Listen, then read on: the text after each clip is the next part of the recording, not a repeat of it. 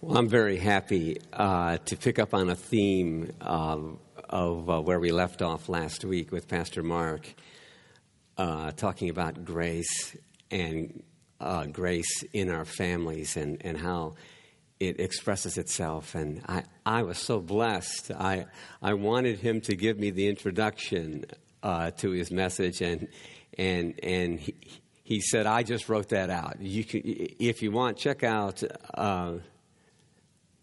Tullian Tevigian and see what he has to say about it. So I did. And my heart rejoiced all the more to connect up with grace as it comes to us individually, as it comes to us in families, and as it comes to us as a church. He says, grace is love that seeks you when you have nothing to give in return. Grace doesn't make demands, it just gives. And from our vantage point, it always gives to the wrong person. Jesus was always giving to prostitutes, tax collectors, and half-breeds. Grace is divine vulgarity that stands caution on its head. Extravagant sinners get it. Grace is recklessly generous, uncomfortably promiscuous. If you are a recipient of grace, you know that that is what's true. That's who we were. That's who we are by nature. We are promiscuous. We are reckless sinners. We have nothing to give but our sinfulness. And yet all the while, grace pursues us. It gives us something that we cannot get ourselves. Grace is unconditional acceptance given to an undeserving person by an unobligated giver. That's what we have. And we have so much to celebrate as a church. It moves me because for a while I've been looking in the wrong direction. I've been considering what we've lost and what I would have liked to have been. But God rules. God blesses. And he's been so gracious to Heritage Baptist Church. Our children are well cared for. Nobody is worried about what's going on in the child care facilities. It's well organized. Chris and Renee are doing a fantastic job with all of these volunteers. The chairs that you are sitting in, there is a chair crew that takes care of that sets them up and takes them down. The deacons now have a chairman who is going to shepherd them, who is going to set the agenda, who's going to guide the meetings, because Dwayne Baldwin is not going to be able to do that any longer. His name is Tin Hoke.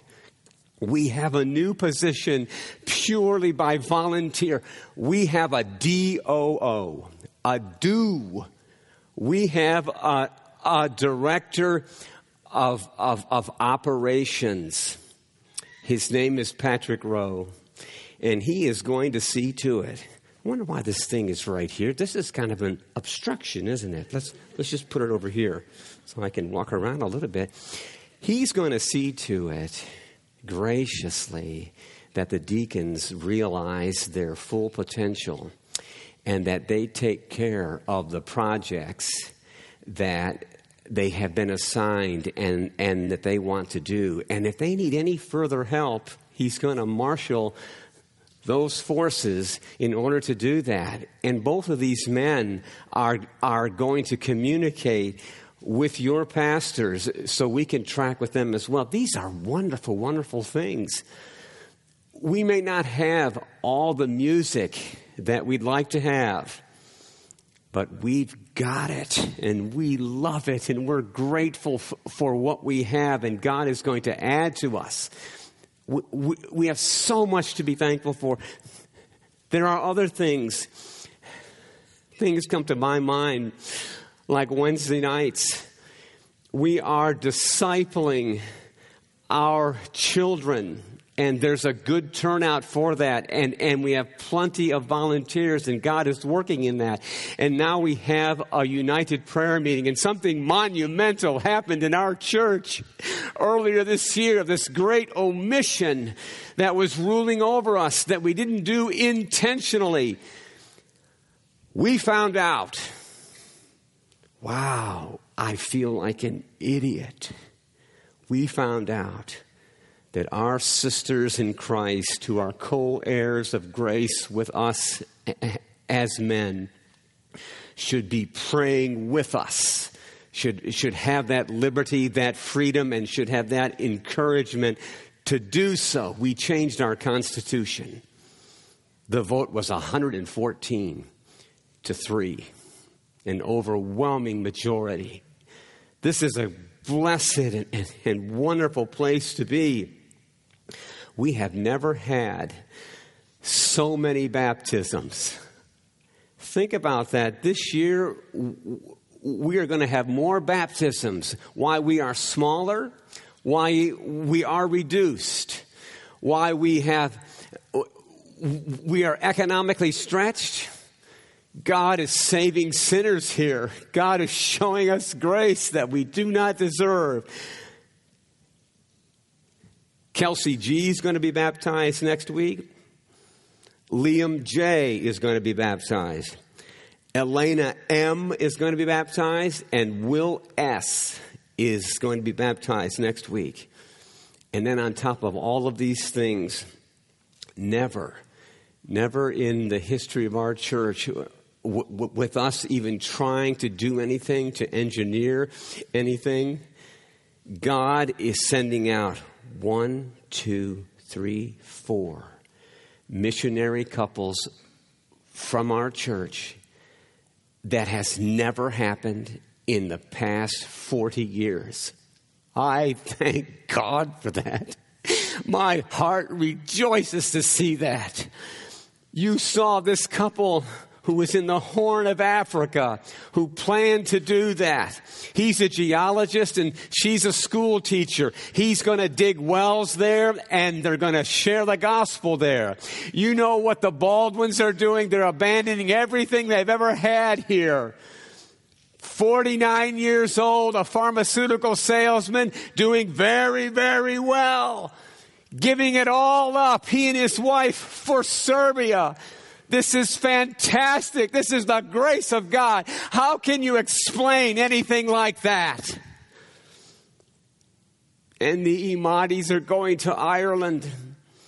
This guy's got 2 master's degrees. He's been in the military. He could get a job doing anything. He could just stay right here and keep those grandkids here. They're going to Ireland. They're going to give themselves away for a place that scarcely has a church in the city. And then we've got another little couple who this young man's going to change her last name before they go. Nikki's last name's going to be Castle. And they're going to South Africa to be involved in a pastoral training team that's going to affect the continent of Africa. These are great blessings that have come to us that we have not sought after, that we've not even tried to get. They've been bestowed upon us. We are the sending church for these 4 brand new missionary couples. And so the burden of my heart today is to have our congregation realize that grace is not just a disposition that God has. It's fantastic that he has that. But grace can also be viewed as a commodity, as a thing that you have. Grace is given to you. There is enablement. There is capacity. There is ability that you have. And it comes right out of this passage. John writes to this individual whose name is Gaius, and he says, I love him. I love him in the truth. Verse 2 speaks about the prayer that he offers for him because he wants him to prosper in every way, in health and in business, so that the kingdom of God through this beloved brother will also prosper. In verse 3, he says he greatly rejoiced to hear about what was going on where this brother came from, the report that he was receiving. And he could be no happier. He could rejoice no more just to know that his children, those that he had led to Christ, his disciples, were continuing to walk in the truth. That's the greatest joy of any pastor. It's a joy to look out there and see the vast majority of you are walking in the truth. And those that are not, you can. You can receive Christ. You can turn from your sins. You can call upon the name of the Lord. You can stop resisting, stop leading your own life, and flee to Christ. You can do that. There's 200 witnesses here who will tell you that that's the best thing to do. The one thing that you're leaving out, you're not a worshiper of God.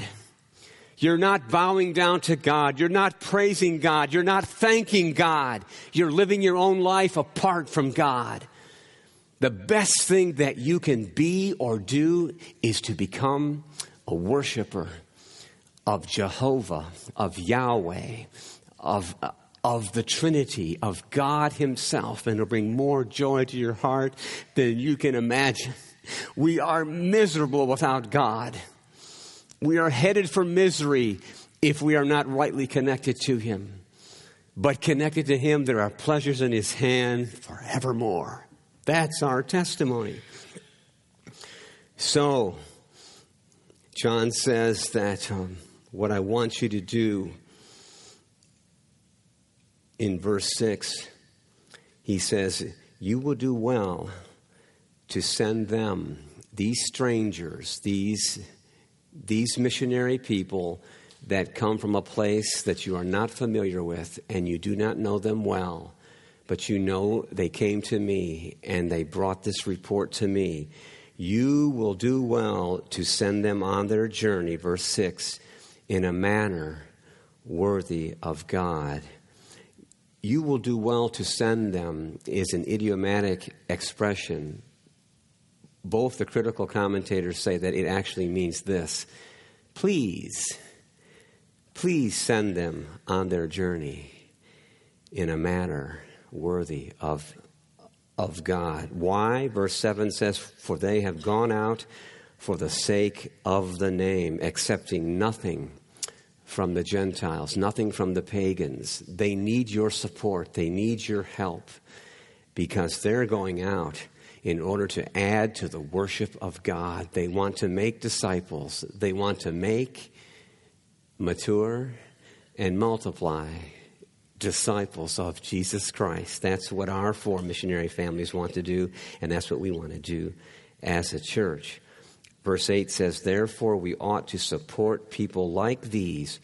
Why? What will we be if we support missionaries like these?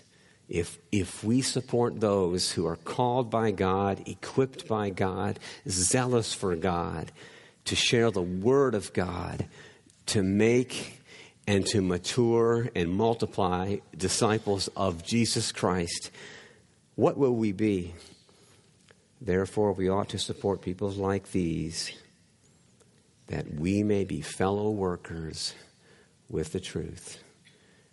That's our calling. That's our capacity. That's the grace that has been given to us. We have this commodity. We have it, as it were, in the bank of all of our abilities and capacities and desires. We can support missions. We can do something about it. I've just got four gracious support mechanisms that will enable us to be co-workers or fellow laborers with our missionaries and really, for that matter, any other missionary. Number one is prayer. You can pray. We can pray. And I'll say that it is the most underused weapon that we have. And yet, at the same time, it is the most powerful. It moves omnipotence. It moves God. It moves his hand. It moves his heart. This is his ordained way of getting things done. Can anyone ask too much of God? Psalm 81:10 says, I am the Lord your God, who brought you up from the land of Egypt. I am your God. I am the God of the plagues. I am the God of the parting of the Red Sea. I am the God of your provision in the desert. I am the God of all of your victories in the promised land. I've done enough for you. You don't ask me anything else. I've done huge things for you. I've worked miracles. I've set you on the map of human history, of human civilization. I am the Lord your God who brought you up from the land of Egypt. Open your mouth wide. Open it wide. Fill it. That's that gracious God. John Piper says this familiar quote to you: prayer is primarily a wartime walkie-talkie. You know what a walkie-talkie is. At least those that are older do. It could be a wartime cell phone nowadays, I guess. But when there was war, they had these great big boxes. It is for the mission of the church as it advances against the powers of darkness and unbelief. It is not surprising that prayer malfunctions when we try to make it a domestic intercom, to call upstairs for more comforts in the den. Until you know that life is a war, John Piper says, you cannot know what prayer is for. Prayer is for the accomplishment of a wartime mission.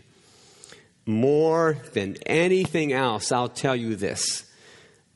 Speaking on behalf of every missionary that I've ever known or ever heard about, more than anything else, they want this.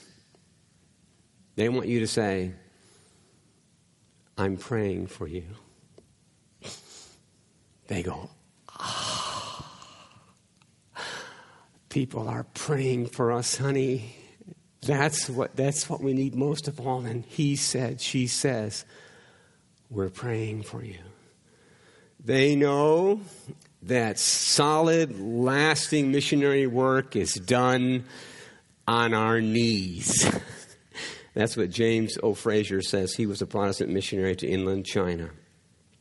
Prayer needs no passport, no visa, no work permit. There is no such thing as a closed country as far as prayer is concerned.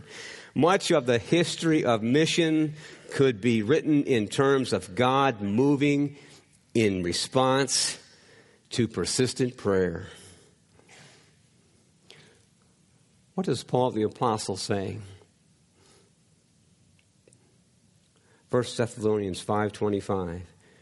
Brothers and sisters, pray for us. I want to say, what? You are the Apostle Paul. You are the Apostle of Acts 19, where handkerchiefs were carried from you and laid upon the sick, and they were healed.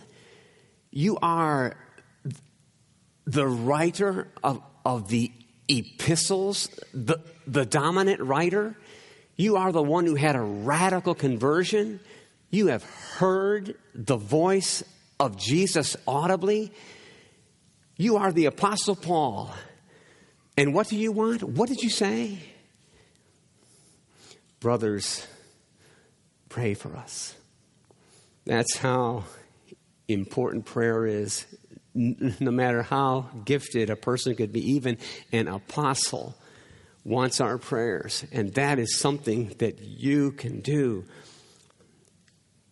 He says in 2 Thessalonians 3:1-2, he says, finally, brothers, finally, the last thing I want to tell you is this. Pray for us that the word of the Lord may speed ahead and be honored as it happened among you, and that we may be delivered from wicked and evil men. He was dependent upon God for these things. The same grace that had come to his hearers, he wanted that grace to come, and he knew that they needed to go to God for that. Colossians 4:2-4 says, continue steadfastly in prayer, being watchful with it in thanksgiving.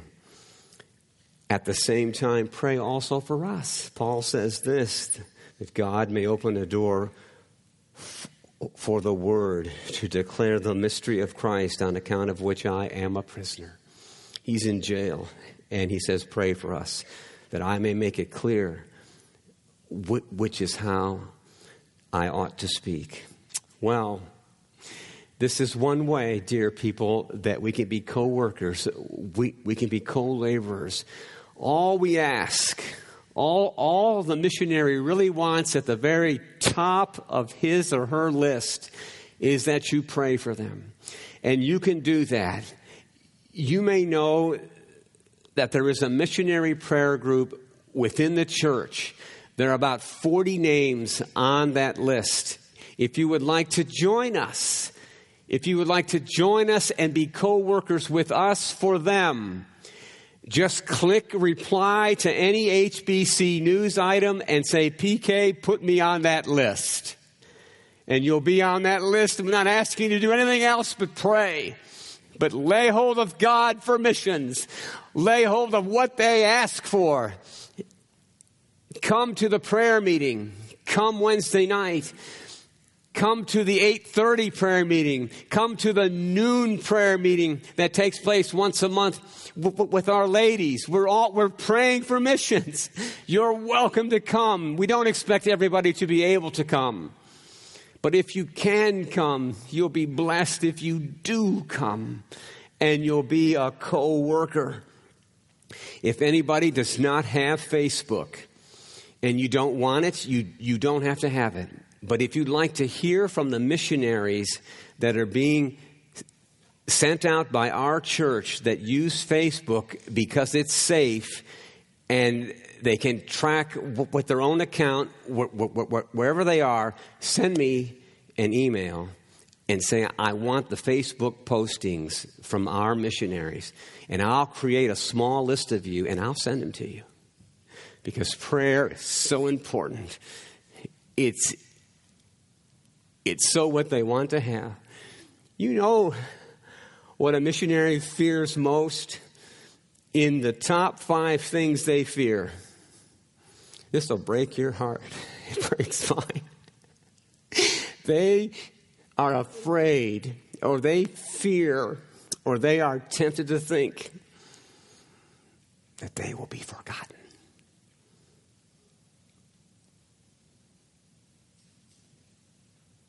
That we will forget about who we have sent out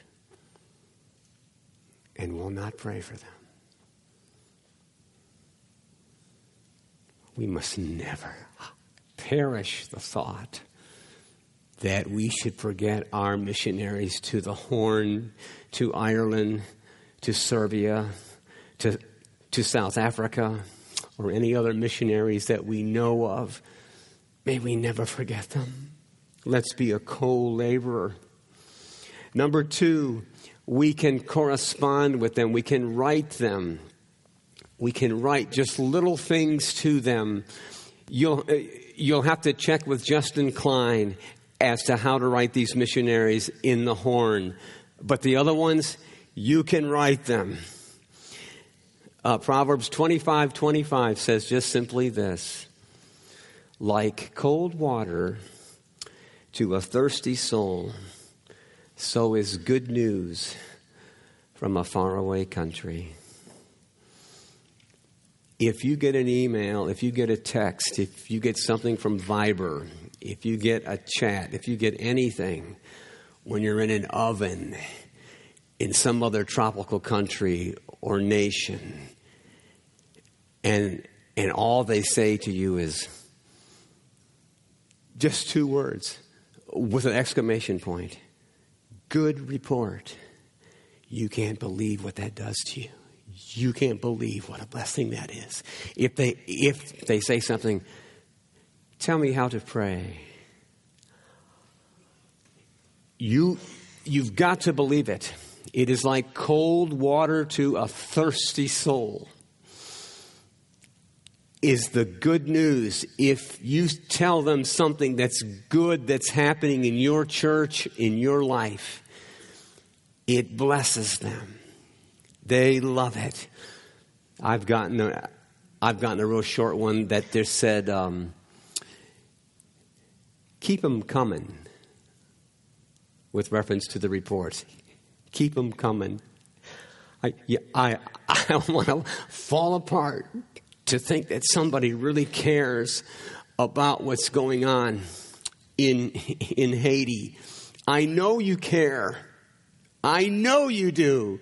But to hear of it, to hear, what's up, PK? Tremendous, tremendous blessing. You know that when you get something back from somebody on HBC News, when you've asked for prayer, if you've ever had this experience, I'm sure you have, someone clicks on your address and they say, I'm praying for you. You go, praise God. Thank you. Thank you for her. Thank you for him. I need prayer for this. And three or four people, or just one person says, thank you for sharing that. I will certainly pray. Well, what a co-worker does, what a co-laborer does is that you have this reservoir within you. You have this savings account. You have it where you can bless, you can encourage, you can animate, you can heal, you can do all kinds of things with a single sentence that you write to a missionary. Don't let them ever be afraid that they will be forgotten. Number 3, you can be a co-worker, you can be a co-laborer with the resources that God has given you, by investing in them, by supporting them. Psalm 112:9 says, Psalm 112 and verse 9 says, he, which is the righteous man, has distributed freely. He has given to the poor. His righteousness endures forever. His horn is exalted in honor. Proverbs 3:9 and 10 say, honor the Lord from your wealth and from the first fruits of all your produce. Then your barns will be filled with plenty, and your vats will be bursting, will overflow with wine. Proverbs 11:24 says, one gives freely, and yet increases all the more. Another withholds what he should give and only suffers want. Proverbs 11:25, whoever brings the blessing will be enriched, and the one who waters will he himself be watered. The promises of God. Proverbs 14:21, whoever despises his neighbor is a sin, but blessed is he who is generous to the poor.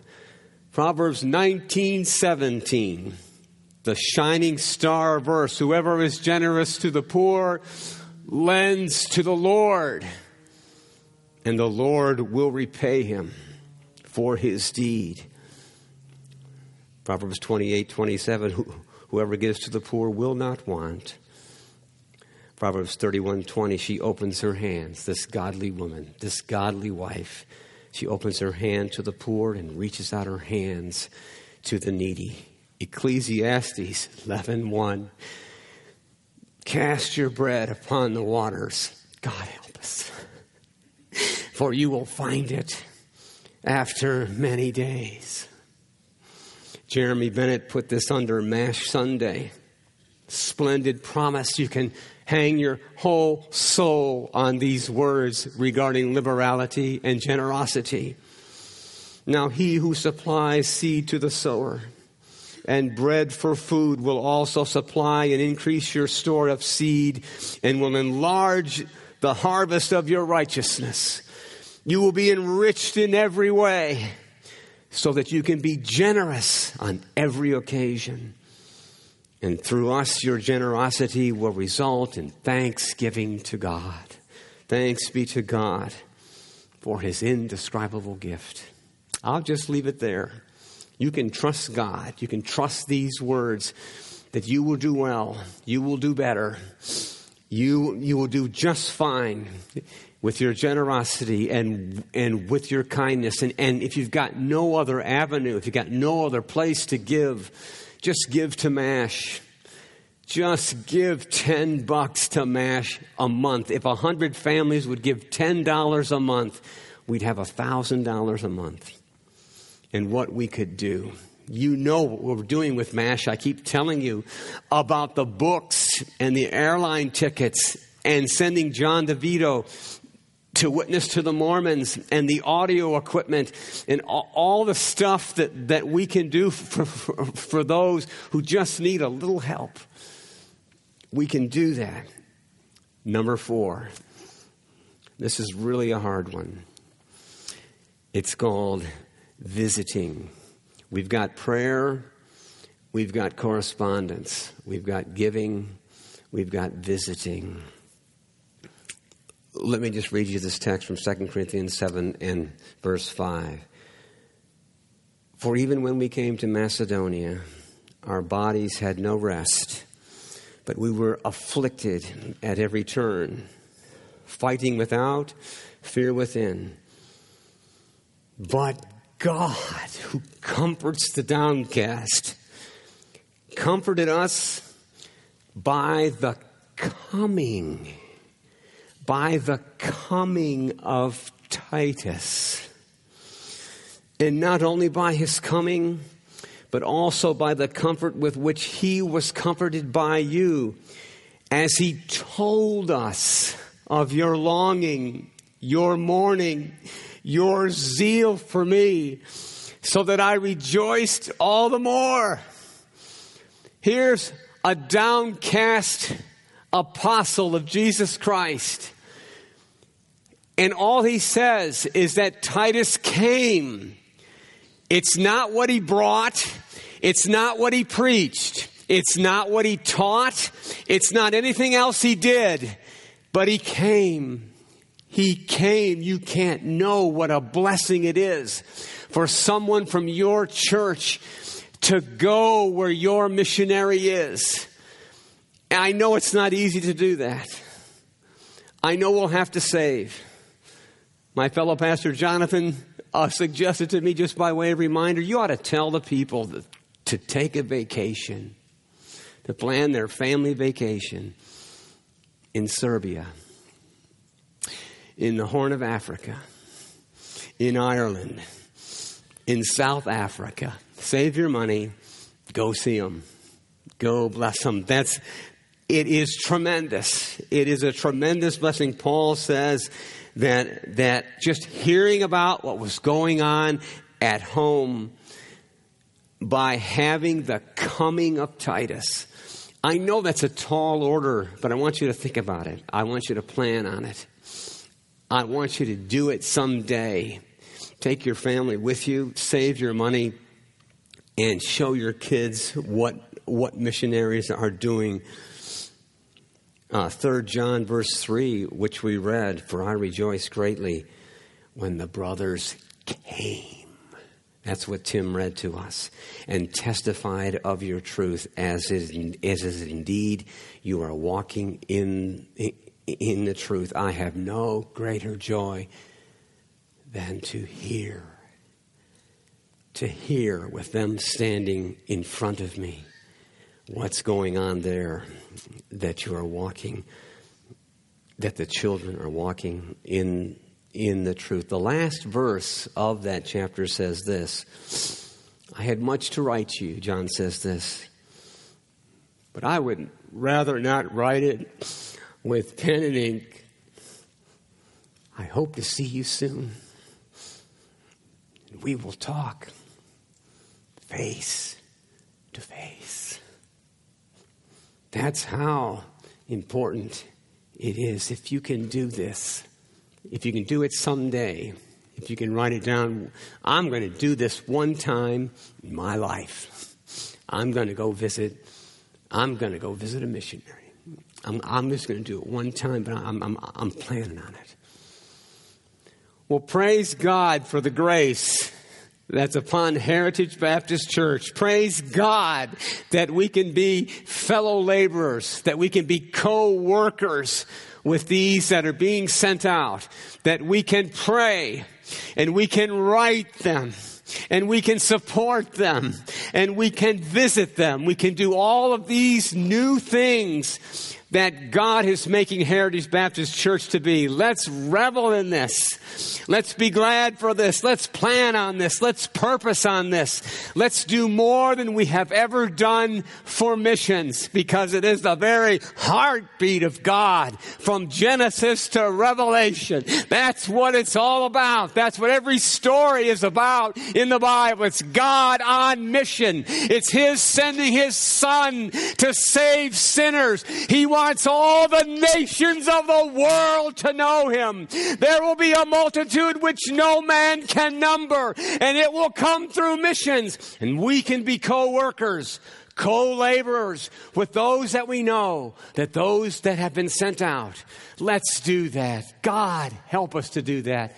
Heavenly Father, we pray. We pray that we'll get more and more on mission with You. That will start with 5th Street in our own community. We can visit Justin and Rebecca. We can bring them a gift. We can encourage them. But may we be men and women and boys and girls of prayer, of intense prayer that climbs the mountain and seeks a blessing from You and will not be denied. Oh, help us, dear God. Help us to write and help us to visit. Help us. We want to do these things for Your glory. We pray it in Jesus' name. Let me read you a quote that I almost forgot to read. You won't believe that it comes from Charles Spurgeon. I've never read anything like this before. It was on Facebook. Let me read this to you. You'll be encouraged. Let me get it back. I lost it. Here we go. Here's what he says. An encouragement to prayer, and then we'll have Michael Imadi come up and address us. When God has heard a prayer for one thing, faith comes and asks for two things. And when God has given those two things, faith asks for six. Faith can scale the walls of heaven. She is a giant grace. She takes mountains by their roots and puts them on other mountains, and so climbs to the throne in confidence with large petitions, knowing that she will not be refused. Most of us are too slow to go to God. If we have been heard once, we go away instead of coming again and again, and each time with a larger prayer. Make your petitions longer and longer. Ask for 10. If God gives them, ask for 1,000. And keep on going to ask as great a favor as Moses did. I beseech You, show me Your glory. Amen. Please come.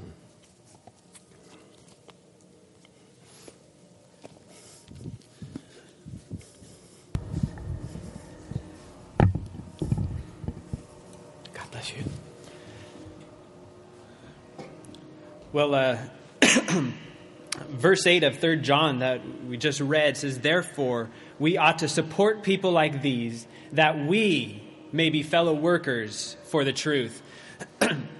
If you're wondering now, well, what can you do after PK has just mentioned all that? Heritage is starting a new ministry. It's called the Paraclesis ministry. Paraclesis is a Greek word for encouragement or comfort. And what this group or this ministry is going to be about is it is going to be an intentional group that comes together to provide physical, spiritual, emotional support to those members of our body that we send out. And so you've maybe seen the email that I've sent out. We're trying to get a care package for the couple that we saw in the video. I've got a basket down there. Some people have showed interest that if you brought something, you can put it in there. But if you would like to provide something for them, let me know or let Ashley know. And we'd love to have you a part of this group. There is a sign-up sheet as you go towards the little book nook over there. And if you want to be a part of this ministry where we are going to be intentionally focused on providing this support to our missionaries, just put your name and email. There's a free book online that you can read called Serving as Senders that you can read at your own leisure as you have time. And what we'd like to do is meet every once in a while, particularly pray for them, and then send them an email saying, "We just prayed for you." Also have time where we get together and just we'll write letters for them. We'll handwrite letters and send it to them. We'll talk about other things that we can send to the missionaries. And we'll be intentional also about trying to figure out, okay, how can we, as Pastor Keith said, go visit?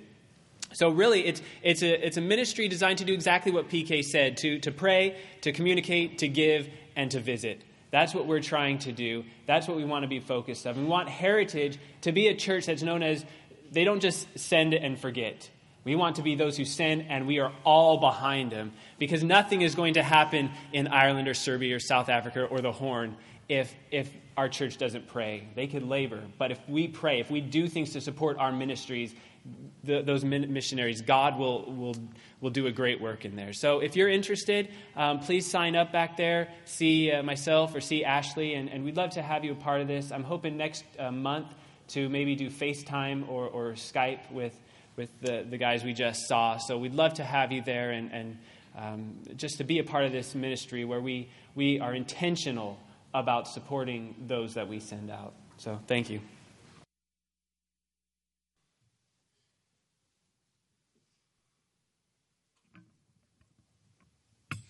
Please stand with us and sing.